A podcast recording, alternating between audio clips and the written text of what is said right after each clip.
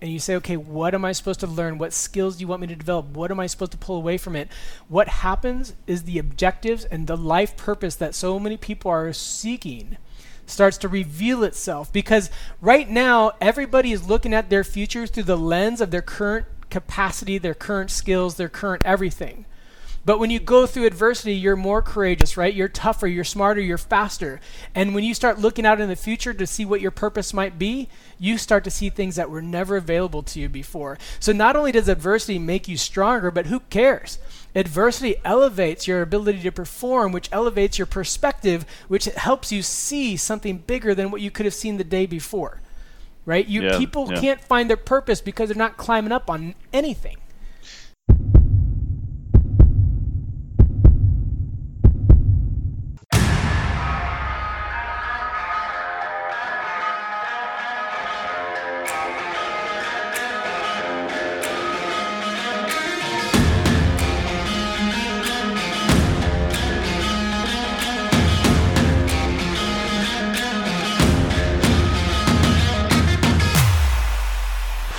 Welcome to the WFO Life Podcast.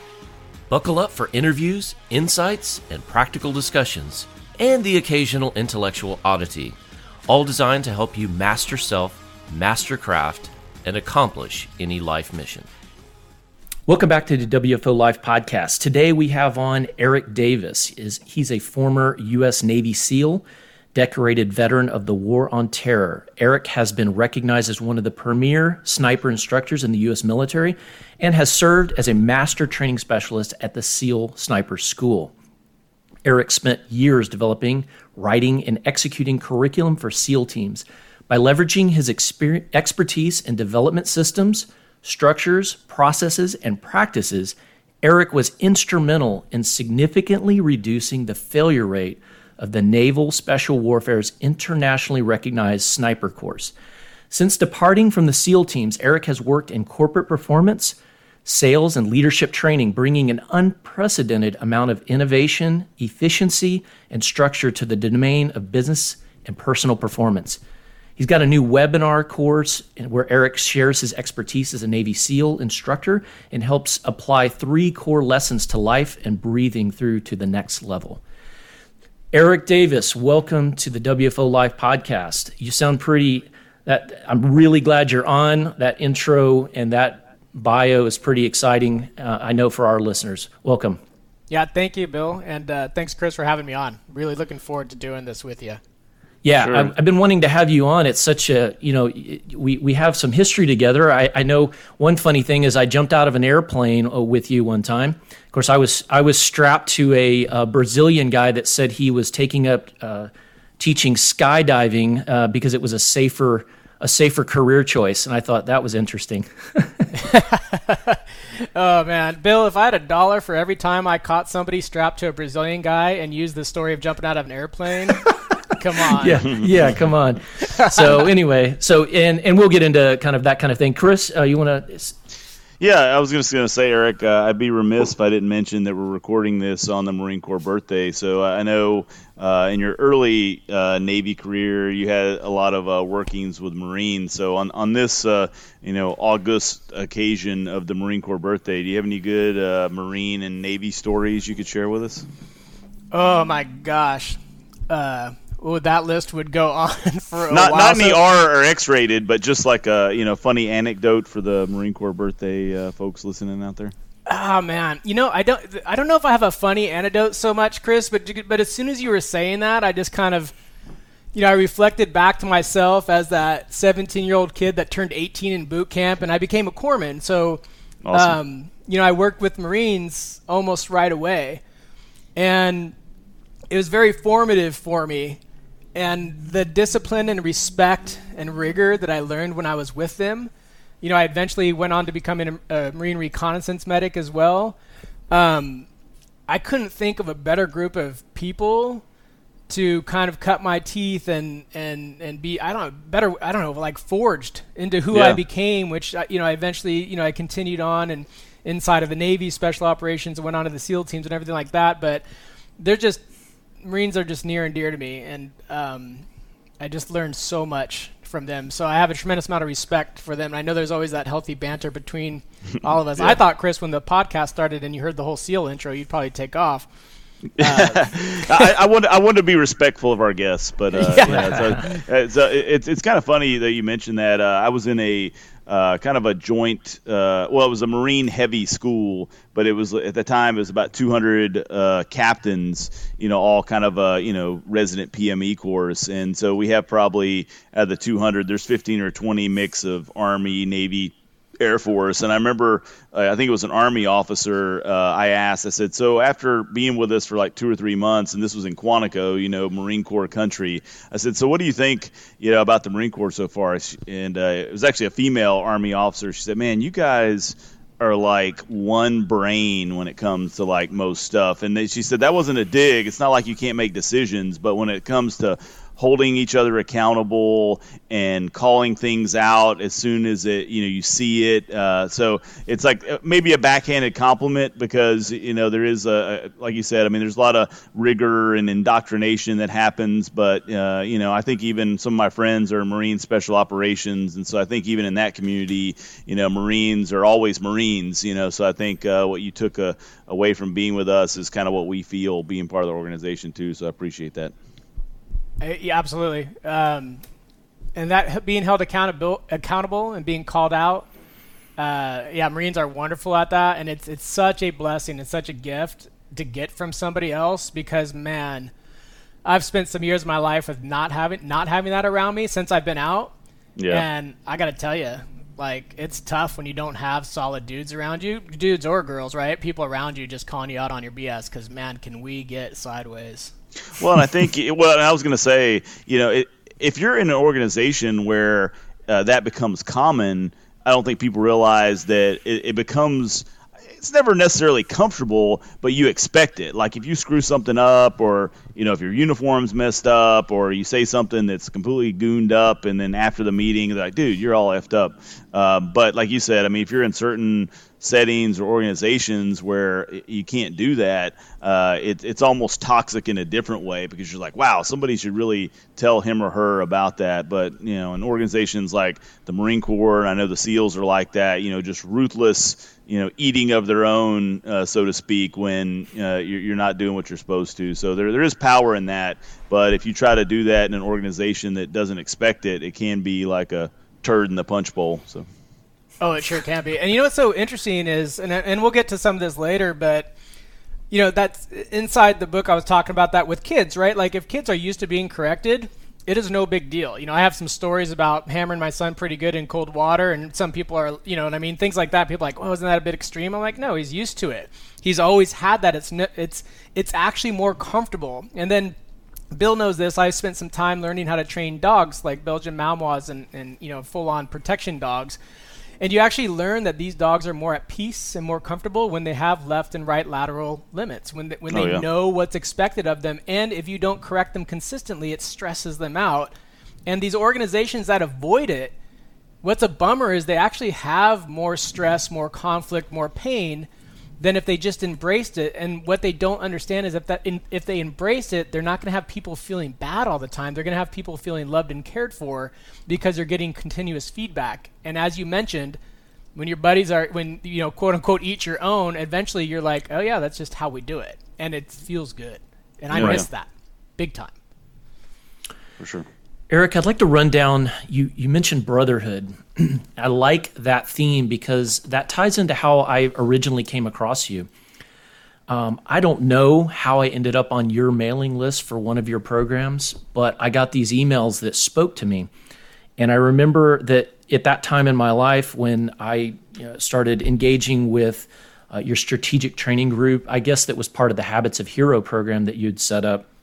It was a time when. Uh, I didn't realize the things that I was missing and the things that I was blind to. And that was partially because I was living my life sort of as a lone ranger. You know, I have a family and things like that, but I didn't have a lot of men in my life that were holding me accountable and that were keeping me um, growing and watching for my blind spots and looking out for me.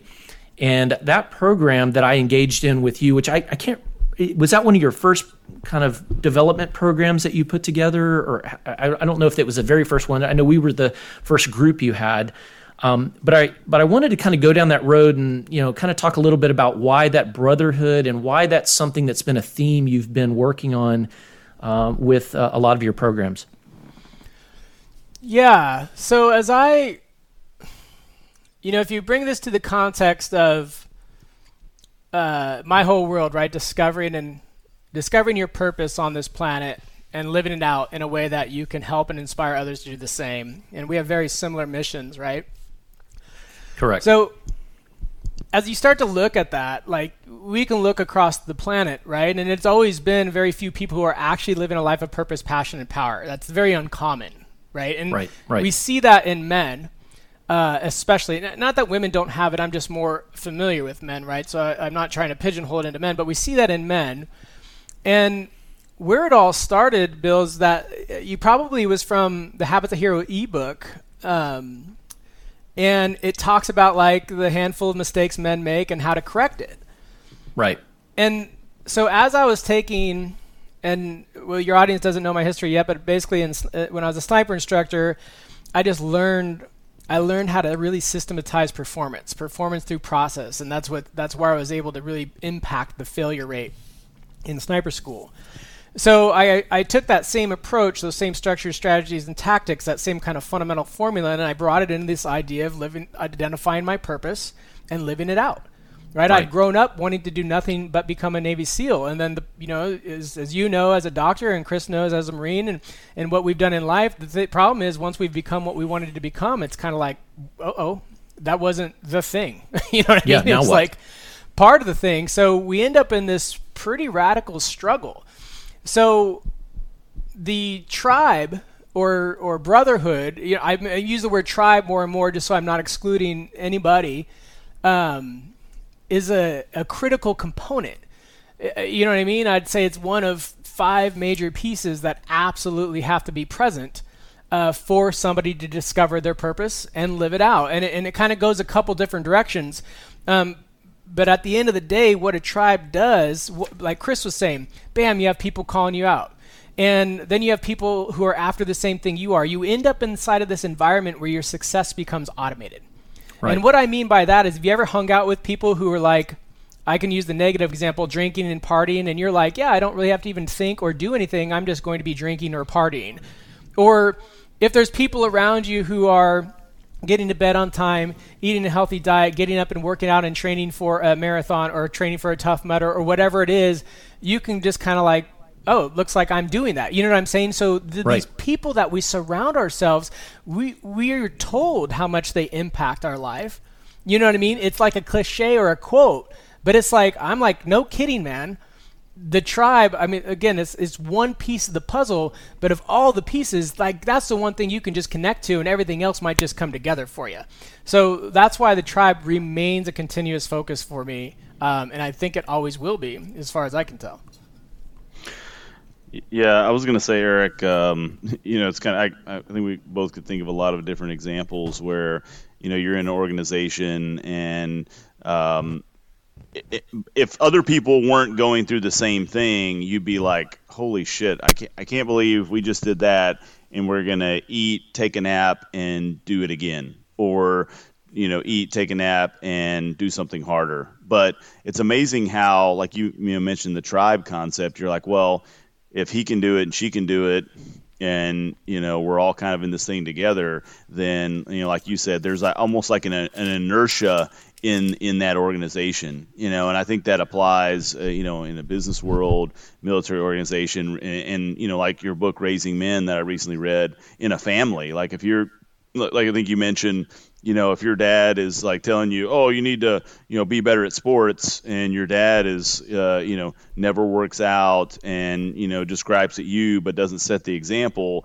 you know, how are your kids going to take that? You know, same thing in an organization, you know, do as I do or do as I say, not as I do. So, I mean, there's power in that, I think, setting the example in those tribes too.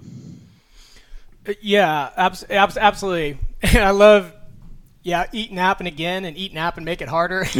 yeah. But yeah, you look to your left, whether you know one of the other things I teach are flow states, the psychological states of flow, and the most obvious way to do that is to do physical activities. There's other ways too, but like something like rock climbing, like like Dr. Bill and I did uh, in that first strategic training group. But there's also a way too where you look to your left and right, right? Like okay, it looks like I can keep running. It looks like I, I can keep going without food. I can keep going without sleep. But also along with that, you could be on the face of a rock or out in the surf lineup or or hiking, whatever it is your thing is. Those are just my activities, right? But yeah.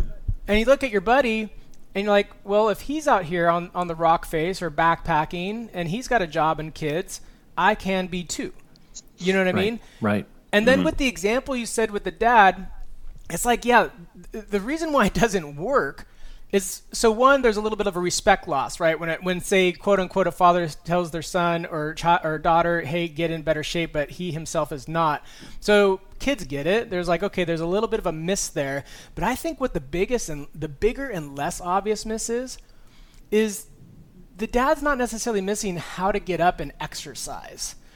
What the dad or the, the example that I find to be incredibly fascinating and so important to have a tribe of people really after things and doing things is how does he organize and structure his life so that he can make money, care for his family, care for his spirituality, care for, you know what I mean, career, everything like that, and yeah. do it in a way that doesn't deplete the time, money, and energy required for him to work out and stay fit, but do it in a way that actually produces that energy. And those are the le- those are these subtle hidden lessons, you know what I mean, these hidden lessons yeah. that's always been passed, missed right? But when our fa- when we were growing up, our father that was a different time. So our fathers didn't necessarily need to be that high speed, low drag. They didn't necessarily have to be that good at crafting life because you basically went to a career, stayed there 30 years, came home and retired. But mm-hmm. now it's so much more competitive, so much more dynamic that whether it's a father, a friend, or a colleague, when we're talking about it, it, it, talking about somebody in our tribe, the example that needs to be set is also the production of the power required to live out the life we were supposed to live. Hope, hope, does that make sense, guys? I was like kind of went a little it. It absolutely does. In fact, I'm glad you brought up the idea of you know what you're describing as complexity in life and so many people and i know for myself again i'm reflecting back on our work together in your uh, strategic training group the idea of just getting by you know, we, we all reach a certain level of success. And, and the guys that you brought together in our initial training group that we worked together on this content you're talking about, we learned we learned that we all had certain levels of success in life, you know, business and sport or different things that we were involved in. But we all had our shortcomings and our pitfalls, and a lot of us felt like we were sort of just getting by in certain areas. And the other thing is the complexity of life nowadays and the, the choices that we have and the the ways that we can distract ourselves, I think, are so much greater. And I know that our work with the WFO Life podcast and the people in our tribe of that that follow our work, that theme comes up a lot. It comes up a lot in my work. That's why it echoed so much for me personally, but also I hear it all the time with my my patients. There's just like this, you know, quiet desperation people are living through and they just get lost in the forest for the trees. Can you talk some about that idea of the difference between just getting by and truly striving? What does that look like? Yeah. Um, can I start with kind of the genesis of this crossing complexity thing? And can you put a pin in that particular question, Bill, and just remind me once I get done with this little riff I'm going to Please do. Absolutely. Okay. So this idea of crossing complexity, I, I can we, between the three of us, we could probably go on forever, but I, I like to share the genesis of it. So, as a sniper instructor, you're shooting at great distances. I mean, everything I'm about to explain right now applies to anything that you're trying to do in life. Um, so I hope people can listen to it. And what I found happens at about four or five hundred yards, things start to feel magical to people. Like they're like, I was hitting my target, and at about four or five hundred yards, they're like, I'm missing, and I do not know why. And I can remember the first time we brought out ballistic computers and shot sheets, and what these computers or sheets do is they basically identify all of the elements that go into the way your bullet would or would not impact the target. Yeah. And here's and here was the the breakthrough for me. Um, is not one single one of those elements isn't enough to have you miss the target. You know what I mean? There's no big. Yeah. I mean, there's obvious things like your scope was. You know what I mean? Like some big obvious mistakes. But you know, when you have about 30 to 40 items that have to do with before you even let that trigger pull, you know what I mean? Oh yeah.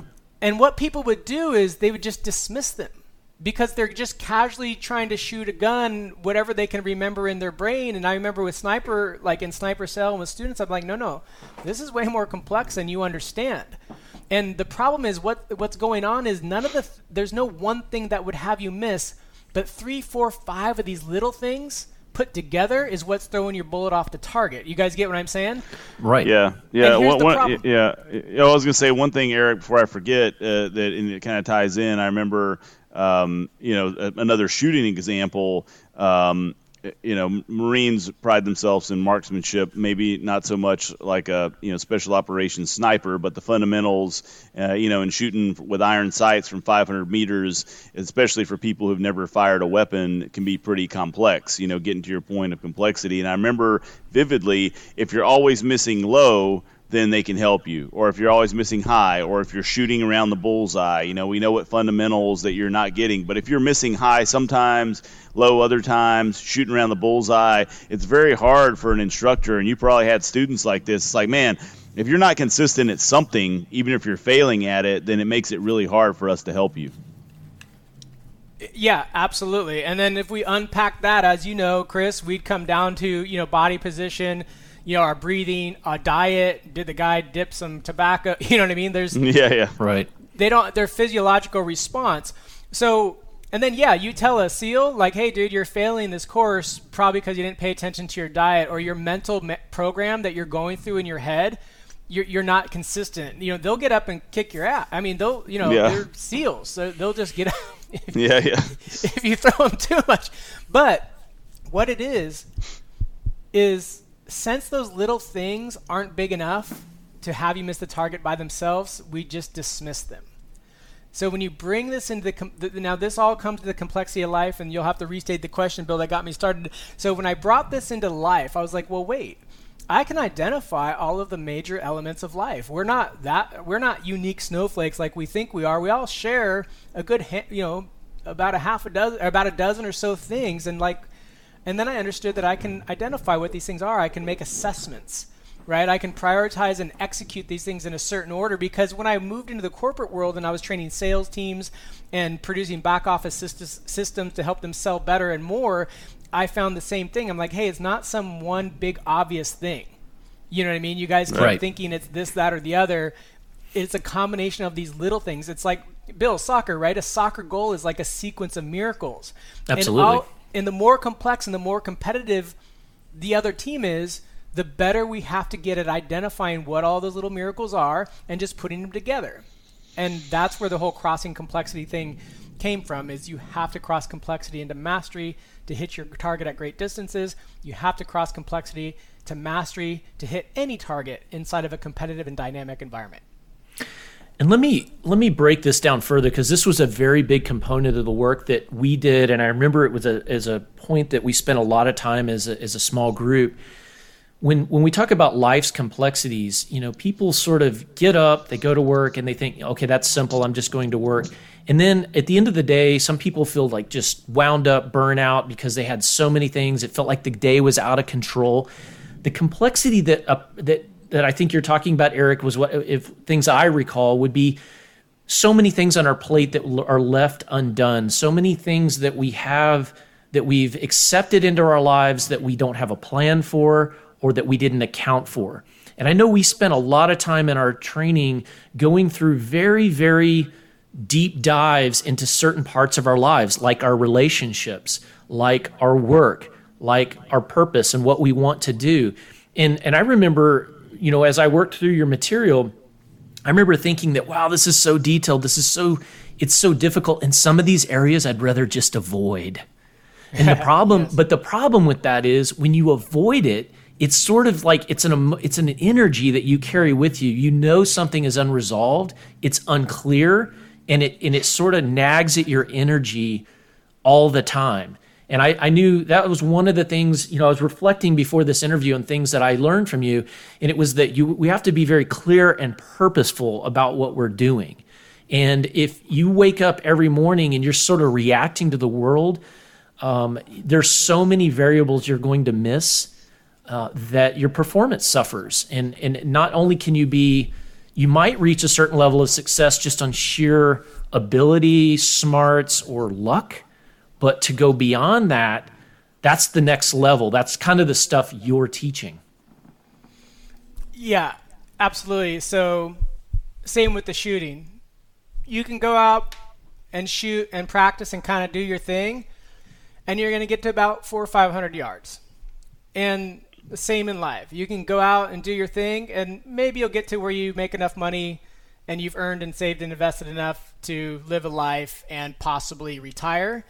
Um, but chances are, even people who get across that finish line, which is just a small percentage of the population, by the way, they're going to come across beaten, haggard relationships, um, sad, depressed, fat, unhappy. You know what I mean? You name it. Yeah. Mm-hmm. Yeah. Because um, they're missing these other things, and you know, wh- so why why would we? So if we sat down and said, okay, hey, let's make a list of the things that actually impact your ability to live a good life and I had you make an assessment of them, right? And you, right. you marked off some things as like, yeah, these things are just these things are dead and broken. The the only reason we would avoid them is because we don't have the time, money, energy, or creativity required to address them. And this is the secret, I believe, to superhuman levels of performance, to ultra high levels of performance, is this very thing I'm talking about right now. Because what we'll do is we'll look at an area of, of our life and if we're like, okay, if I'm going to tackle that, it's going to cost me. It's going to cost my power, again, which I define as deployable time, money, energy, and creativity. Right. And that's why we're going to avoid it. So one of the things I realized coming out of the teams and now being like this former SEAL turn, you know, training people in life or business, and what I think distinguishes me distinguishes me from any other professional who comes out and starts to share their background is I'm recognizing that where I learned my skills was a, like a socialist system. I was paid to do it full time.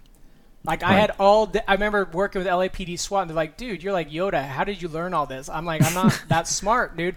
I've been doing this eight hours a day for the past five years." So yeah. there's a kind of a flaw, right? When, when when we come out of a background like that and say, "Hey, let me teach you guys how to perform like I performed," it's like, "Whoa, whoa, whoa!" Remember, we got to learn as a full time job. Right. So the, let me loop this back to the power thing. So the reason why we avoid it, and the reason why so many people get stuck, and the reason why so many people access like personal development or anything like that, because they're watching this person who seems like they've done these incredible things, but what's missing is the power that they need to tackle that thing that they've been avoiding.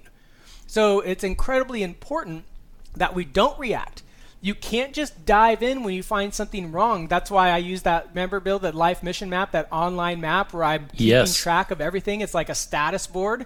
And I got to make sure that if I'm going to deploy some power, time, money, energy, and creativity into one domain, that I need to do it in a way that not only gets that thing handled, but gets several other things handled, and it's going to produce a return on my investment of time, money, energy, and creativity. You, get, you guys get what I'm saying? And that's why people yeah. avoid it because they think they're going to lose something. It's like, no, we're going to put another sail on our ship and we're going to hoist that thing. And when that thing's up, it's going to give us more headway than the time and energy it took to get it.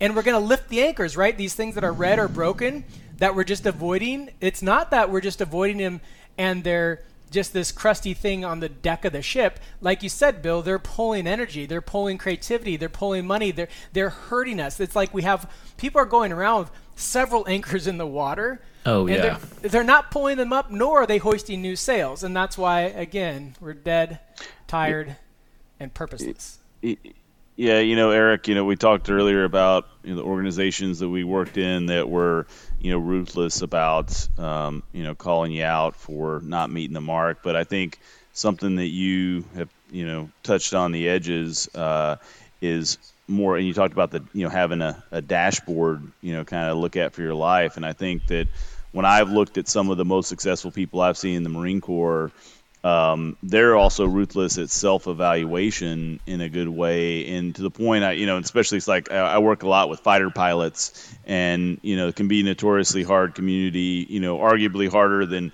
seals to deal with uh, personalities and egos. But uh, one of the things i've seen a lot of my friends, you know, that I've become close friends with that are fighter pilots, I mean, they almost look at each day binary, like ones and zeros. Like, did I win today or did I lose today? You know, and what is what are my criteria for winning the day or losing the day? And so, you know, Bill and I have tried to tease out you know some habits of, of high performing people or habits that have worked well for us about that it's like you know how do you even know if you had a good day or a bad day it's not it shouldn't be about feeling it's like did i work out did i pray did I spend time with my family? Did I get my work done? Did I, you know? So I think that you know some of the stuff you're touching upon about just knowing uh, the direction that you're going and having some type of structure, some type of map. Uh, Uh, and a lot of people don't even have a map, you know. So it's like, how are you ever going to get to a destination if you don't have a map? And I don't think people see that in their own lives as much as they should. I agree, and and people don't, and I think where that comes from, Chris, is they don't they don't recognize again hey, an online map with the the fundamentals, you know, of the items that make up life. One small, you know, one thing like, you know, I, how is that going to make the difference? I'm like, well, maybe that thing by itself ain't going to, but the thousand of little thousands of little data points in there put yeah. together, that's what's going to do it. And it's funny, you know, when I teach this to people, they seem to get it pretty quick, but I'm like, if you were going to make a doghouse, you know, that'd be a tough one to do without a simple blueprint. yeah. Now take it up to a computer. It was some, I, at the, when I first started in corporations, like Eric, you made this thing too complex, and my jaw would just drop, and I'm like, "What? What are you talking about?" And I didn't get it at the time, but now I'd explain it like this: If so, I use a MacBook Pro, and I'm sure Apple has some sort of schematics of what's inside of this thing. Could you could you just imagine like how much square footage would it take to print that out? It's got to be huge. Yeah. And that's no for doubt. a simple computer. And no doubt. It's infinitely more complex to live a good life of purpose and passion than it is to build a computer. And that's I think it's funny so that you know I'm like when I explain that to people they tend to get it. So when I bust out these maps and say, okay, well here are the major elements, and then guess what? Here are the sub elements and the practices and how it impacts you. It, it starts to open up, but it's not infinite. And they're like, mm-hmm. "Oh, didn't you make life too complicated?" Be- and I'm like, "No, I didn't make it complicated. All I did was identify the complexity that was already there, and now it's pretty simple because we can see this thing. Like you said, you know, the jungle is not super complicated if you have a really good map and a GPS. It's like, okay, kind of, it really gets simple. But the complexity that went into producing that map and GPS took a little bit more than hanging around with your buddies, drinking beer, talking about getting through life. Right. Yeah, for sure. I'm glad you brought up that part about the map and how you know we went through that in great detail and and there were areas that when you you, look at like your physical health could fall under one of those fundamental categories or your spiritual life or uh, maybe your family relationships and things like that. These are just a few of those ideas. What was interesting about that is just like you said i'm glad you said that it's the complexity is already there. And i, I kind of bought that early on when you mentioned that to me the first time. Is like look you know, I kind of felt like, wow, it's a lot of work to try to sort through all these issues and these fundamental areas of my life, but they're already there and I'm already juggling them. And there are so many people that are just, they're just asleep at the wheel. And, and, that's, uh, I see this every day with my patients that are struggling with life events and things that are happening, and they're completely lost because they didn't spend a little bit of time uh, doing so. Which it's kind of a side note of this we talk a lot about margin. I know Chris and I have had whole episodes on the concept of margin, and I and I imagine this probably came from some of your uh, work. Um, but the idea that sometimes we have so many things going on that we don't have time to pay attention. We don't have time to even reflect on where we are, what we're doing, and you know, are we going the right direction? Are we even you know spending time on what we should? So we end up going through the fundamental without a map like you said we go through these fundamental things in our lives and we just it's like whack-a-mole. Oh that's a problem today that's a problem tomorrow. And i know for good chunks of my life i could be very directed at certain things. You know uh, my professional life i've got to jump through this hoop i've got to achieve this i've got to start that. And I, I could do all that just through sheer pinpoint goal setting. But when you start looking at how complex a life is you know now i have i have daughters. I have one that's married and they have relationships and how do i interact with them? And and what about this? And what about that? All these different aspects of my life are so complex. And i i feel for the folks that i interview and i and i work with in my clinic that i can see that they're struggling and drowning in that complexity. So i how do you get people convinced to build enough margin in their lives where they can reflect on these things? Ooh, to convince someone to build enough margin. So, uh, one one of the reasons I left corporate consulting and just have this full time my membership side in the course is uh, so that I don't have to get anyone because that, now I can show them. You you know what I mean? Now yeah. here's how I would show somebody. So like when people quit my membership, right? it, it is always because of time or money. And I'm like, oh, yeah. oh man, what part of building power, time, money, energy, creativity did you miss? And and they never engaged in the content and they're like, "Oh yeah, I don't have the time or money." And I'm like, "You you never will. You never right. you will always live like that." If you just did like the first assignment, you know, maybe assignments 1 through 2 and got got themselves through the map. What somebody would learn is, you know where a lot of margins come from, Bill? Uh, they come from cutting things out. Right. Exactly. When I first showed this map to someone, it was to a, a very professional, very intelligent lady and she's like, Well, I always felt like I had to learn a language. But we had already gone through the map, and she had some family stuff in red, some things in red that were like important. You know, like, wow, right.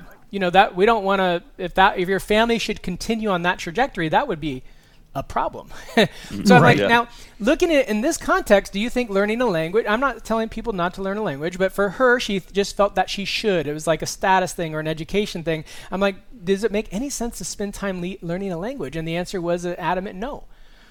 So this idea of crossing complexity, the first thing you do once you get inventory of anything, just like when you have a map, all of a sudden, all of the 10 trailheads that are around you go extinct.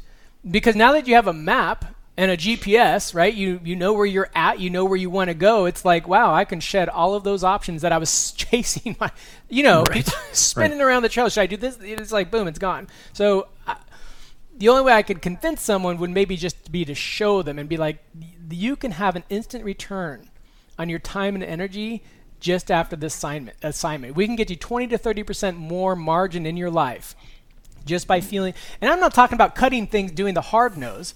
I'm talking about doing a little work, digging in a little bit, and being like, those aren't hard no's to make, those are easy. Because those mean the difference between life or death for my daughter. Those mean the difference between life or death for my health. You know what I mean? And when you right. when you go into the map that way, and you make it real, saying no is easy. Matter of fact, when somebody asks you something, you know what I mean? You're like, are you trying to kill me? I mean, I used to be pretty rigorous. Like, what are you trying to kill me? You trying to break? You don't want me to live out my purpose? And he's like, I, I just wanted to go to lunch. Are you kidding? You know? yeah, well, uh, I, yeah. Well, I was gonna say the funny thing, Eric. Uh, I know for me personally, and I think Bill and I probably talked about this before, but uh, I think prioritization helps with that too, right? I mean, because some people, especially now in, in living in this distracted world that we're in something as simple as get it going to bed earlier and getting up earlier and doing like one important thing can mean the difference right? I mean that can build you know enough margin where you can exercise or you can have you know mindfulness time. But a lot of people stay up jacking around on facebook for no reason when they're sitting in bed you know next to their spouse when they could be you know if they're going to be staying up, at least be spending time with your family, not jacking around in a virtual world. So I know for me, uh, when I I think became a, a, little bit older and a little bit more mindful of how I was spending my time, I was like, well, you know, I mean, I'm not going, you know, getting up at 4:30 uh, every morning, uh, you know, like some folks uh, posting their watches on the internet, you know, uh, to make a joke joke there. Uh, that's I'm, I'm, sure we all know and like him, but no, it's just just the fact of like, hey, I don't need to go to bed at midnight. You know, I can get all the things I, I need to done and go to bed at 10:30 and wake up early and work out and be better for my family and be better for my health and my job. But a lot of people just, uh, you know, whether it comes from not having a plan or just not prioritizing it, you know, they're gonna you know grind themselves into an early grave you know by not doing things you know 100% under their control which is sad and i know bill sees it every you know every day with patients of his so yeah, abs- absolutely. So when I take people through this, uh, there's several structures we use, but they'll culminate end up in what I call an ultimate calendar. So on their calendar, they're going to end up with a bedtime routine. But the thing is, the bedtime routine is a part of the puzzle. Like Yep. several different elements of their life had fed into that, and by the time this thing gets on their calendar, they're like, eight forty-five, nine o'clock, whatever the time is. They're Mm-hmm. like, I'm going to bed, not because I ought to, you know what I mean? But they're like, Yeah. because it co- it connects me to these other strategies, and if these strategies go unfulfilled, I'm going to live a poor life. And something else on prioritization, ju- uh, like uh, on my way there, is if if people ever wonder why, like why does it seem like some people have all these hours in their day and they're accomplishing you know what I mean? When you hear the Yeah. bios on podcasts and different things like that, you're like, how the heck did this person Right. You know, like what is going on? And I, I'm like, I feel like I could barely keep up. And the reason why is what people do is they prioritize by importance rather than power. And mm-hmm. this is a key, another, this is a critical component of producing. Again, we're, if we're going to do something, we have to produce more power than we put out. And really, the genesis of it is w- how we prioritize. So when I take somebody into this map, they're like looking at this thing, they have red things on their map. Red means broken. I'm like, okay, you cannot handle all of those things at once. That's just balance is BS. You can't have balance. We can harmonize. Like we can, you know what I mean? But you can't take care of them all at one time. It's too many things. So what I teach them is to prioritize by prou- power. So a lot of guys fall into the trap of saying, well, family comes first. And really that's just an excuse.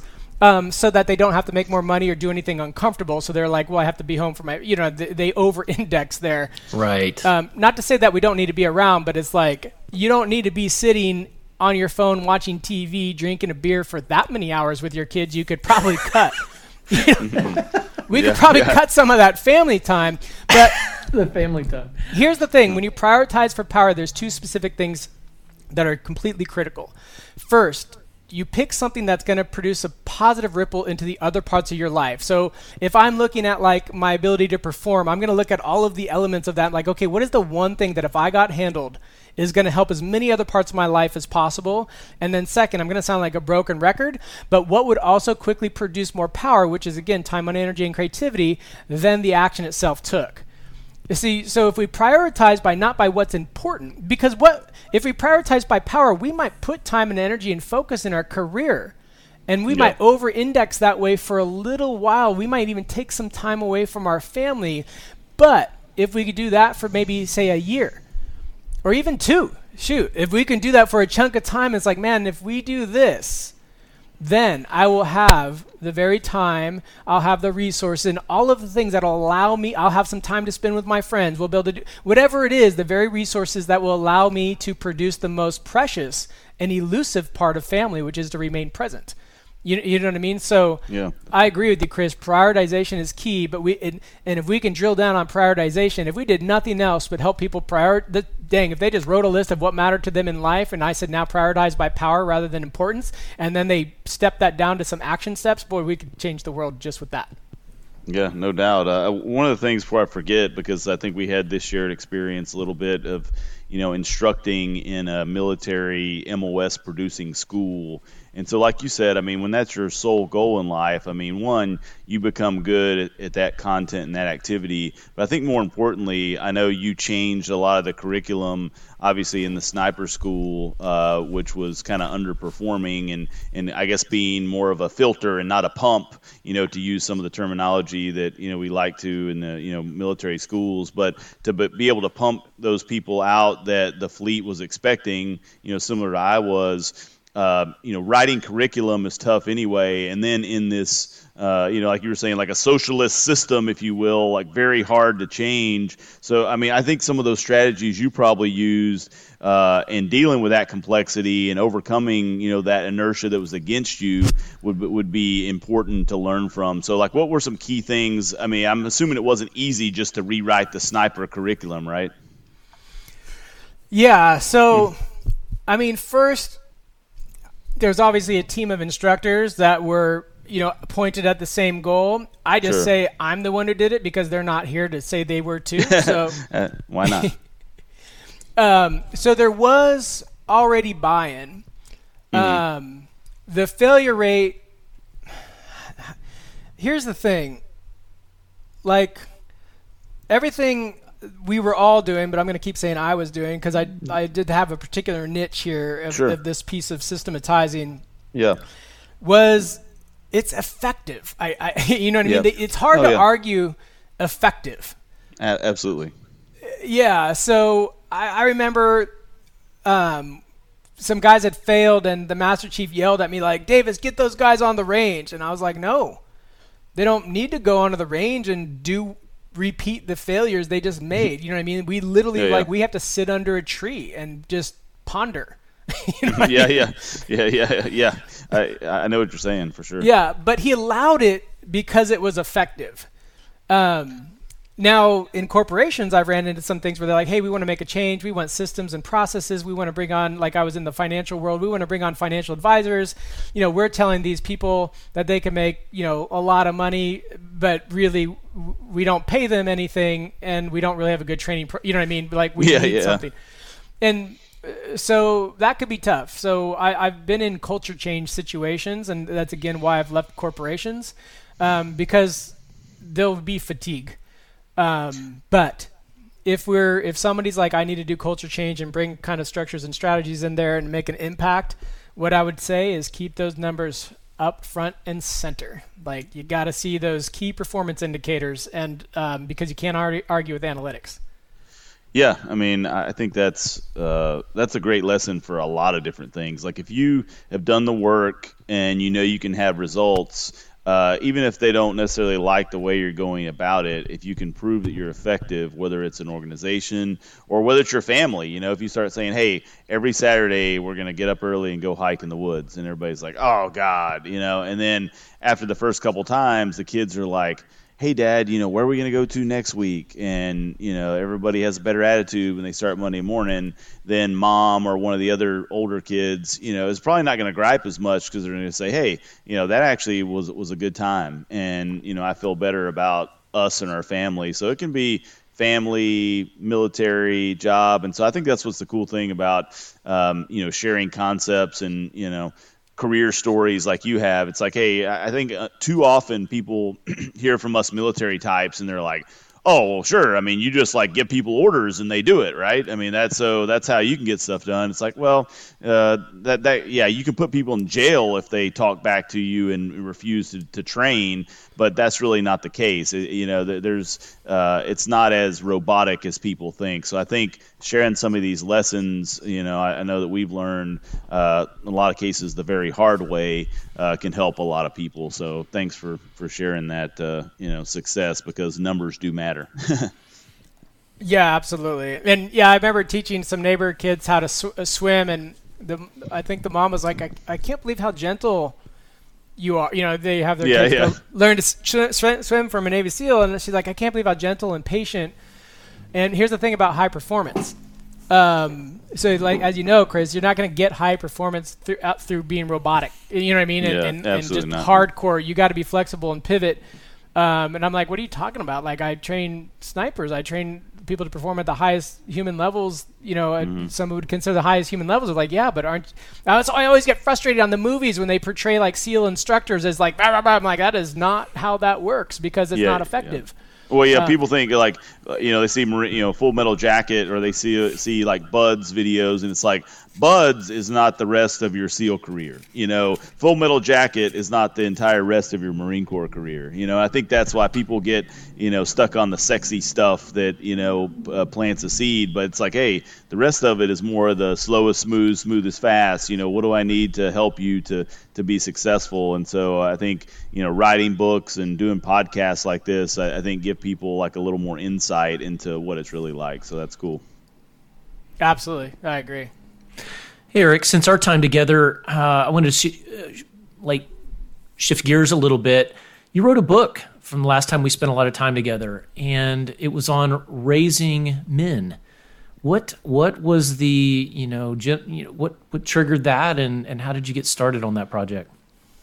Oh, I'd say what. Uh, so here's the thing with SEALs writing books, right? is just about every SEAL I know is like, oh yeah, this is awesome. My resume, pictures for my wall, write a book. you know what I mean? Like, so here's the thing. I don't know anybody in the military that is not there because they saw, read a book. They either read a book or saw a movie or did both, it like ad nauseum. You know what I mean? Before they got there.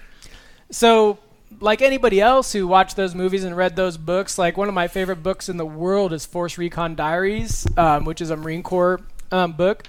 Mm-hmm. Th- that thing fired me up like nobody's business. So when I was in the SEAL teams, I just thought I was a very young parent, and I was like, man, I have some unique parenting experiences and some unique parenting kind of mindsets and strategies and tactics that I use with my kid that I think other people would be interested in. And I and I liked the idea because I'm like, well, this isn't necessarily about war stories, which there's absolutely nothing wrong with telling war stories in a book because they're not your stories, they're the public stories, so we should write them in a book and share them with the world. But I just thought, man, what a different perspective. And then, you know, I'm at airports on my way out to Africa on my daughter's birthday and it's like I'm missing another birthday. I'm I'm gone all the time, everything like that. And I just um I just thought it would be useful to people to be honest with you. I was like I was using things that I was learning in SEAL training with my kids and I just thought it important to share. Yeah, I really like the stuff you said about um, that that seemed counterintuitive. Honestly, I think unless you take a you know hard look at it, you know, dealing with bullies and you know the the controversy about the participation trophies, which you know you talk about that there is some merit in kind of rewarding people for showing up to do hard things. You know, it's not like you know. Uh, how it's always portrayed. It's like, oh, well, if I didn't earn it, well, it's like, well, you know, if you're like my daughter uh, is a very competitive wrestler, you know, and so if you take a bunch of five and six year olds, they're getting their face pushed in the canvas for you know 15 minutes. it's like if you if you don't uh, you know re- I mean reward them in in some way for showing up and competing, then um, it's going to be tough to incentivize that. So I think. Uh, yeah, I mean, I, I love the the lessons you shared in there, and I have two girls and one boy, 12, 10, and 8. And uh, you know, any parent who thinks, even if your kids are successful, it's like if you think you've got it figured out, figured out, you know, to a T, and can't get any help from other people's, you know, successes and struggles, then uh, you got some problems. So I really like that you, you know, spun SEAL training into, uh, I mean, raising men in that case, and then uh, so yeah, that was uh, that was that was great. A lot of good lessons in there. Yeah, thank you for that. Yeah, the participation trophy is near and dear to my heart, and it's um, if people haven't read it, I think there's a book called "Don't Shoot the Dog." If you ever spend time around like high-level dog trainers, these people are amazing. They have spreadsheets on yeah. what level of reward something is for their dog. Like a treat is equals to five. You know what I mean? A- yeah, yeah, yeah. and I'm like, oh my gosh, if we did that for our kids, this would be this would be amazing. But I have such tremendous respect. Um, Uh, a girl I used to work with, Megan Carnes. I think she runs something. I think it's called Collared Scholar, and mm. she's just instrumental in me learning these things. But like a participation trophy, the reason you reward any biological thing, I I, I, will compare dogs to kids, but I'll just say anything that's biological. is Yeah. you're basically giving something to the biological mass that will have them repeat the behavior. So a participation trophy, if people understood it, would probably recognize it as a way to have the kid come back so mm-hmm. that they can enter into greater challenges and receive greater rewards. And then of course if you re- if just like if you gave a dog a treat every 10 seconds all day that would no longer be a treat it would just be something you're sticking in its mouth. So behavior science is a big one. And just while i'm on that topic i always love to tell parents punishment should not fit the crime that is the most. Mhm, yeah. If you look at that from everyone, I've said it before.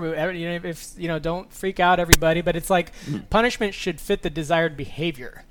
Um, so True, you see that with parents, like, oh, you stayed up too late playing Xbox. I'm taking away your Xbox. Like, I don't. Maybe, uh, maybe that's going to do it. Or you know, I just find that the the uh, uh, an, an ineffective punishment, I think, is one of the most inhumane things to do to somebody. It's so frustrating. No doubt. You lose a lot of respect. Yeah, you see that with them. You see that with employees too. I know I worked in a you know kind of a corporate world before I came in the Marine Corps, which was an, an odd uh, you know story in and of itself. But but yeah, I mean, how often do organizations not set up the right carrots and sticks, and then they wonder why they're not getting the results? Right. Same thing with kids. Oh yeah, all they got to do is just go train a dog or, or read read the book. Don't shoot the dog, and you're they're- they got they'll have it. It's not Yeah. it's not rocket surgery. It's just behavior No- science. No doubt. You know, I've been coaching for many years, and mostly on the female side of soccer, uh, probably from ages of you know five, six, seven years old, all the way up to nineteen year olds, and uh, even coached some you know professional men uh, for a year or so. Um, and one of the things that I've noticed over the years is when you're trying to instruct, teach, and lead people. there, there are times when the the stick, so to speak, um, is effective. But what I'm what I'm noticing the longer I've been in coaching is that I, I find that I almost never want to use it because I'm seeing so much success simply being positive and supportive of the people that I'm coaching and leading. And I've noticed that especially for the female players, I get so much more effort and buy-in from them because they're willing to do something because I'm giving them positive information. I'm telling them what they're doing right. I I definitely have to correct certain things, but I think there's so much negativity currently in the world. I I've, I know I've talked about this before, Chris. You know, and I've talked about this concept that everyone right now is bombarded with information, and a great portion of it is negative, and there's and and youth and teenagers in particular are very affected by that, and it's something that uh, you know I don't know if you you know have any thoughts on this, but the idea of positive reinforcement, not not Pollyanna tell, telling people that everything they do is good, but definitely approaching everything with a 70 or you know I you know maybe Pareto principle 80% positive 20% negative um, I I find that that is something I've refined in my own coaching strategies that seems to work have you found that to be true with the folks you've worked with and certainly with your kids Yeah, absolutely. So inside of behavior science, there's four quadrants, right? Positive reinforcement, negative reinforcement, positive punishment, negative punishment. And I actually don't like those words. I like positive encouragement, negative encouragement, po- you know, positive discouragement, negative discouragement. You know what I mean? Like those are the four, and I won't go into all four right now. Anyone, they, you can Google them. But here's what I would say. So first, on the on the positive punishment stuff, the stick, positive or negative, you know, on the punishment side, um, what people doing is it's a it's a quicker response typically, but the problem is you're using force, and what happens as soon as you take away that force is the behavior returns. So it's actually more costly in the long run. Um, positive reinforcement, what I learned from training dogs, and I cannot claim to be a behavior science expert, um, but dang, have I talked to a bunch of them, so I think I can. T- I think I'll do them proud right now. uh, again, Megan Carnes, um, she helped me understand that pure positive reinforcement is not necessarily a good thing. And with you know, if you ever been around a Belgian Malinois, those dogs are spun. And Yeah. if they get to thinking they're going to get a reward for everything, they I've watched it. She's like it can produce anxiety because this dog this biological being is trying to get this thing over and over again and you simply just can't continuously reward it over and over it again. Um, so what I walked if that let me you guys let me know if that doesn't make sense when I finish this part. But what I walked away from my experience with her is not even I wouldn't even say the 80-20 principle uh, Bill. I think that's a good start. But one of the things I learned with as a sniper instructor is I always had this thing where I'd say watch the human. And then when I became a coach and everything like that inside the corporate world, boy, if you were looking at me right now, you know, I mean, I'd ask, and I know you get this. Uh, this was when I started consulting inside the medical world, Bill. I'm sure patients tell you, like, yes, doctor, I did the physical therapy, I ate the diet, I hydrated, and I took the medicine, and and you're looking at them say it, but you see their head shaking back and forth, like saying no. right so the problem is, is we don't um, get to see what's really going on. Um, so you got to watch the human, and then the re- whether it's punishment or reward. Yes, reward is more effective. Reward lasts longer, but you got to tune your program to the actual behavior that you can see. Not that the reason I'm saying you, dogs they can't speak. You know what I mean? So they either sat or they didn't. You know what I mean? They either heeled Yeah. or they didn't. They either bit that person or they didn't. Um, so again, just while on the topic, any human being that has to do has any interest in being an impact in the life of anything read a book on behavior science, and I would recommend a dog training type book because it is radical, especially for parents. If there was going to be one mandatory thing for parents, could you imagine if parents no longer were misusing punishment like carrots and sticks? Like how much less money we'd spend on counseling? And all kinds of things because Yeah, boy do absolutely. parents just wreck a kid. Well, I was going to say, Eric, and, and you know, I I know people joke about it uh, as a couple, either married or not. Say, you know, we'll we'll have a dog together before we have kids. But I would suggest if, like, I have a Rhodesian Ridgeback, uh, which is an awesome dog, but they're notorious that like, if you are too harsh uh, in correcting them, smart, uh, you know, big, you know, potentially aggressive dogs, they'll just shut you off. You know, they're like, okay, if you're going to treat me like this, I don't trust you. You know, and I think, uh, like you said, kids, I think are the same way, right? If you're gonna, you know, bite my head off every time I try to do something, then I'll just be, uh, you know, I'll, I'll go internal, you know, and I'll, I'll be thinking all different types of things and doing things when you're not looking that I know I won't get caught for, but I won't actually correct the behavior because, uh, you know, when you have intelligent dogs, intelligent children, you know, they're going to be, uh, you know, interpreting the things uh, in a way that might not be, uh, you know, what you intend, you know, to correct the behavior. So, you know, to, I would say get a, get a smart uh, dog uh, that can be stubborn and maybe uh, train that before you have a kid, and hopefully that'll teach you a lot of painful lessons. You know. oh, oh yeah, it'll teach you a ton, and and you know the severity of correction too. As you guys know, constant correction it just doesn't take a lot. Uh, like I have, a, Yeah. they call them e-collars now, but they're a shock collar. I don't know, you know, I understand why Yeah. they're calling them e-collars, but if you see me use one on my Malinois, her response is the almost an imperceptible shake of her head. Yeah. She, you know, what I mean, because she's corrected so strategically and so often, it just doesn't take. It's just like a, a kid that's been parented well. You could just be like, "Hey," and they're like, "Oh, okay, yep, got it, done." Sorry, I was getting offline. So much easier when you do it on the regular. Oh yeah, for sure. Uh, I, I, before I forget, uh, I think one thing I, I skipped over that I wanted to ask you, just in general. I know you talked about it in your Raising Men book, but um, you know, why is it? I guess good to seek seek out adversity. You know what what, um, and you can talk about it with you know rearing children or just in general. You know why should people, even if you're like a middle aged guy or girl, like wh- why why do, why as humans do we whether we need it or not, uh, you know, I guess uh, uh, do well with adversity if we overcome it. I guess. Yeah, so it's actually the only article I've ever written. I think that went into an actual print newspaper. So I have an article. I forget what the heck it's called, but it's something about traveling through adversity, or uh, it's some clever title, hopefully to have people read it. But it's it's Yeah. somewhere out there.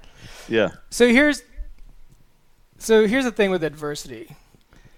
So the first thing is I'll give you like the metaphor or the analogy. I always get the two confused. If you look at a challenge in your life like an obstacle course, obstacle Yeah. course like SEAL training, you use you do an obstacle. You're timed on your obstacle course and you do it constantly.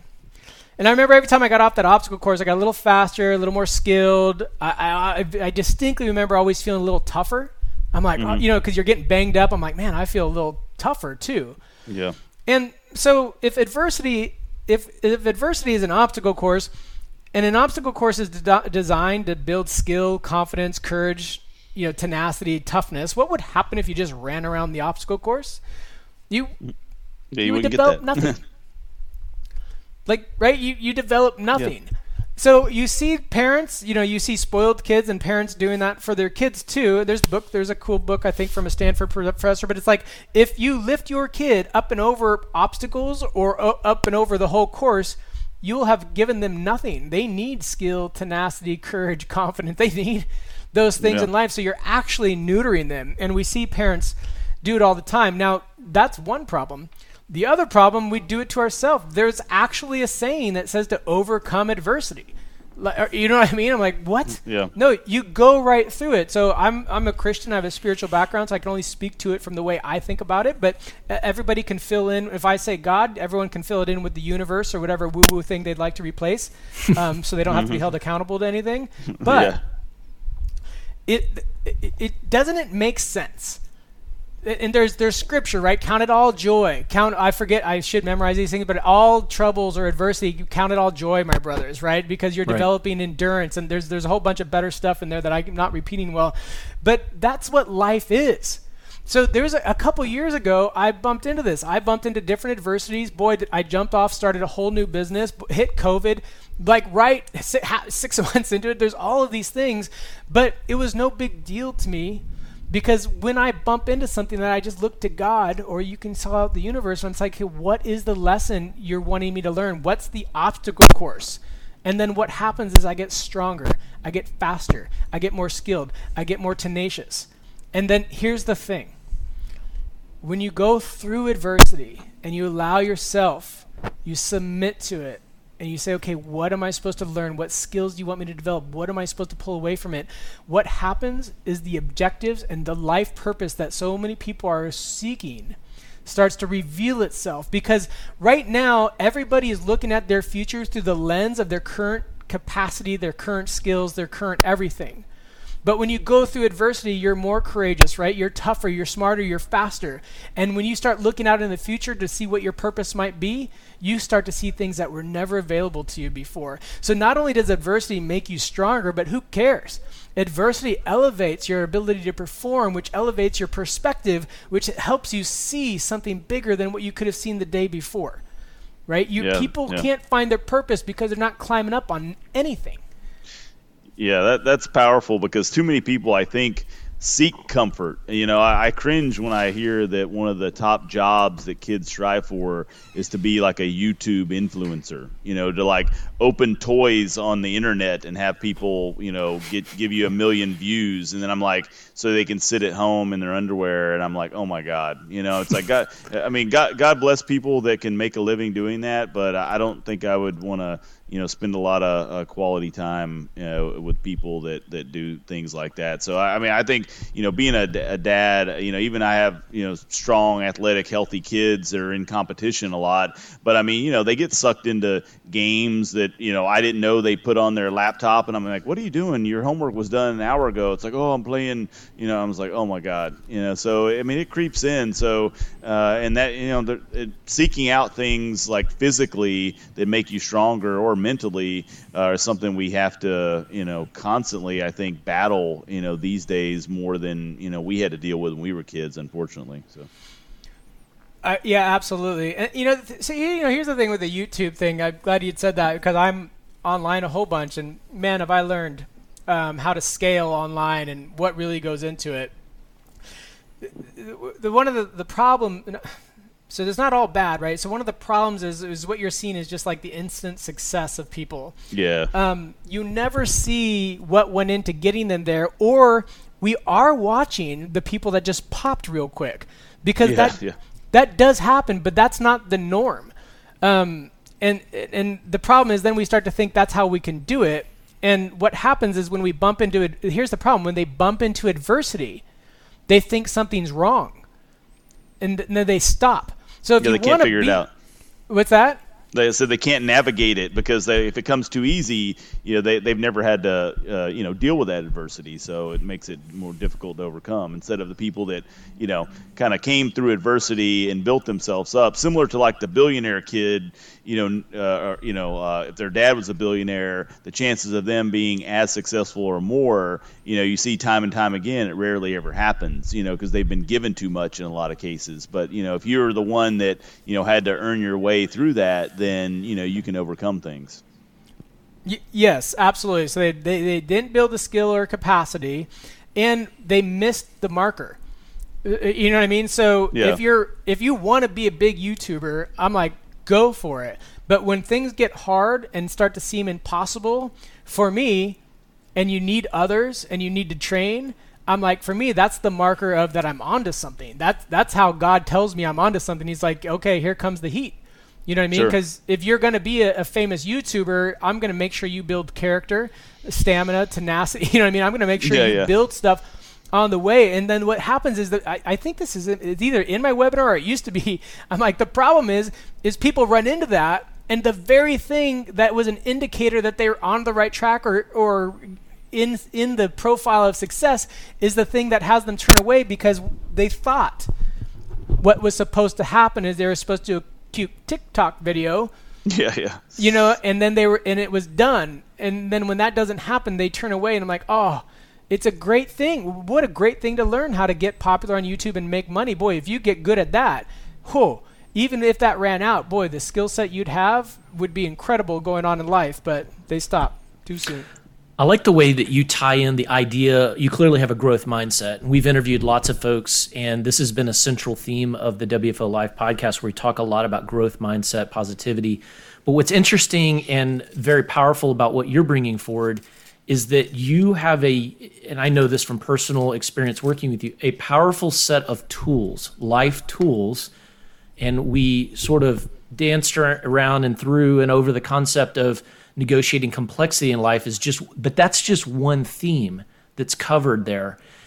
Is we're get you know we're kind of getting near the end here. We'll start wrapping. I want to i want to talk about your current work eric. I want to talk about you know i was with you with the strategic training group which is a very small exclusive kind of group where we we kind of mind melted and and did you know online work and then met for these big excursions.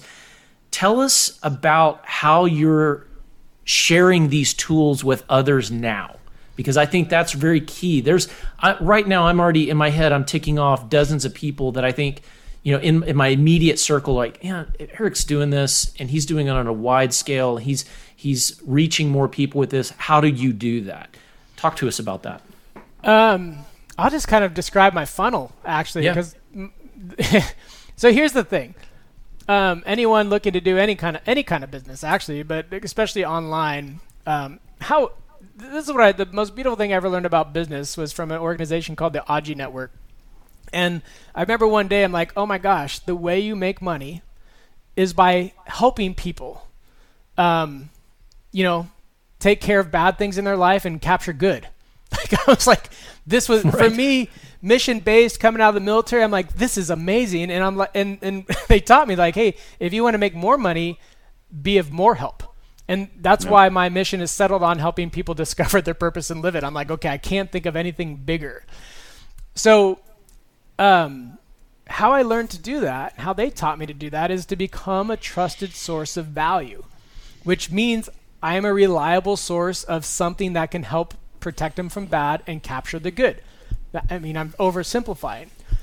So, what I did is I produced a webinar, and on that webinar, I basically here's the best stuff I have and if you connect with me on the you know this is the thing i advertise online like i this is the thing i do. And it's like you come onto this thing and spend about an hour you are going to walk away with the keys to the kingdom.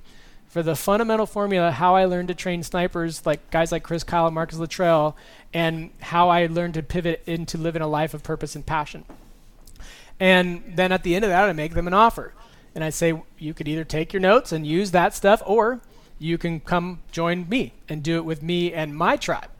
And so what I have for my tribe is I took everything that I so the build the, the, the group you're talking about the strategic training group the, for everyone on the call that is elite business professionals performing already performing at an extremely high level that we I spent a year with these seven guys and what there is now is there is a course that everything that we went through there is a course that's that is the best. You know what I mean? It's, I wrote it. You know, when you sit down and write it, it's like, okay, this is it. This is everything I've ever touched, focused in the ability to get people or to have people produce their purpose and passion and live it out. And then what I do is I meet with them twice a week. I meet with the entire group live twice a week and basically answer their questions. And when they so they're traveling through adversity, which means there's things that are stopping them, and that's where the real work gets done. Um, so I have the online course that I augment it with this tribe membership, and then they have a Slack channel where people can communicate and go back and forth.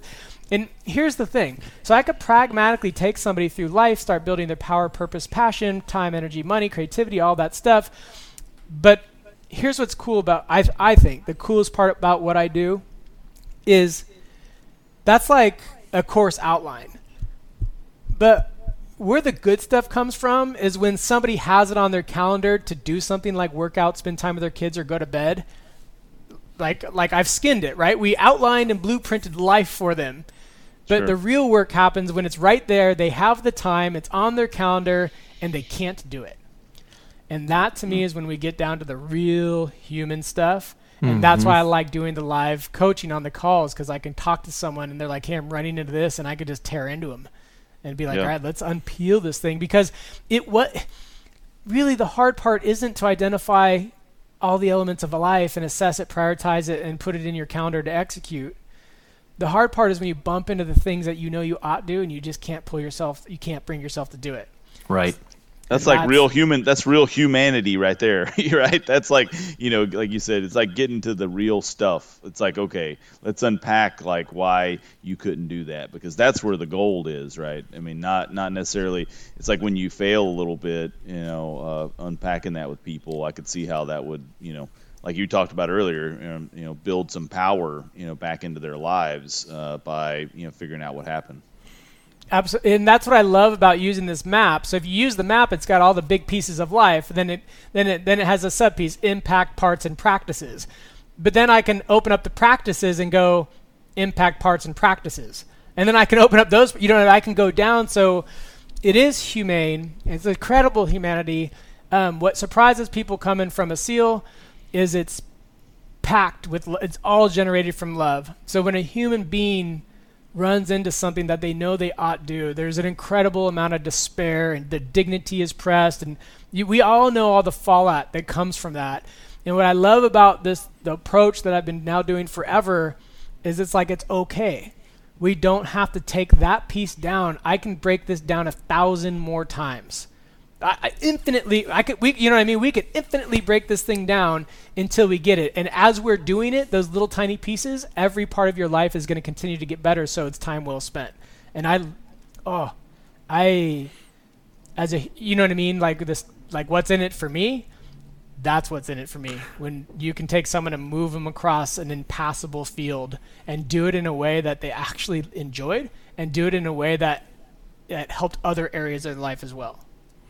Eric, I can I can echo that because I definitely followed and still follow the map, and I used many of the daily processes to plan my days and to constantly reflect back on the map. And I can tell you exactly what you're saying is extremely true. The harder the problem, the further you break that down, and you just spend that time to break that problem down, you start to come up with little solutions. You start to have an A or B choice of a behavior.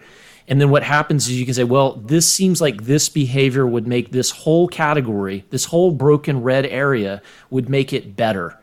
And so I'm going to start taking this action. And then once that happens, it sort of snowballs. And then you get to the place where that whole criteria, that whole fundamental part of your life is green again, or it's at least back whole again and then you can move on and you can look at other things. I think this has been super powerful, um, and I, again, I, I, am a big fan of your work, and, and it impacted me dramatically at a time when I needed it in my life. And so, if there's people that listen to our program, and there's a lot of folks in the same lane that are trying to improve their lives, and, and we talk to people that are struggling a lot. And it's funny, it's not funny, but as a physician, I see the problems that people have sort of behind the curtain, if you will and they're almost always the same. And Eric, I think that's what you hit on with your program is that everyone has the same issues. And people and, and sometimes I think without the community aspect that you've created and that that people should be involved in, what happens is you don't realize you can sort of fool yourself and you you become lulled to the idea that your problems are unique and that makes them have more power over you. And I, I, just really feel that's something that people need to know. And if they're looking, if any of this resonated with them, I think they should definitely, um, you know, you know, contact you or, or you know, take your webinar. It's a free webinar where you give away the king kingdom, so to speak. And uh, I think it's worthwhile for anyone to dip their toes into that. Before we wrap up, I want to, you know, uh, you know, Chris, any any final thoughts? And I'm going to give Eric the last word on everything. I was going to say, Eric, I had a blast talking to you. Uh, you know, like we assumed, we could probably talk for hours, and I look forward to you know um, meeting up with you and sharing a beer when that's uh, socially acceptable again. So appreciate you coming on. Absolutely, Chris. Yeah, I look forward to it as well. Um, absolutely. Thanks. Eric, what's the best way? Um, what what is the primary way you would like people to contact you? Is it your ericdavis215.com? Is that the best way to, you know, enter, you know, into the webinars and to get in touch with you? Yeah. Yeah. ericdavis215.com. And like right now, my homepage is the webinar registration. Okay. Um, and there's papers and stuff on there. I'll like if anyone wants an impactful anything, get on the webinar. Mhm. Um, like you said, it's free, and I really like everything we're talking about. Producing power through your actions and stair stepping it into the, you know what I mean. The next thing, it's it's all on there. I mean, I'll move quick, um, but you'll see it all. You'll see it all, and at the end, I'll give you an opportunity to join me um, as well too. Excellent. Thank you so much, brother. Uh, we appreciate you coming on the show, and I think uh, this interview was excellent, impactful for people. Tons of pearls mixed in, and so we'll wrap it there. Right on. Thanks, Bill. Appreciate it.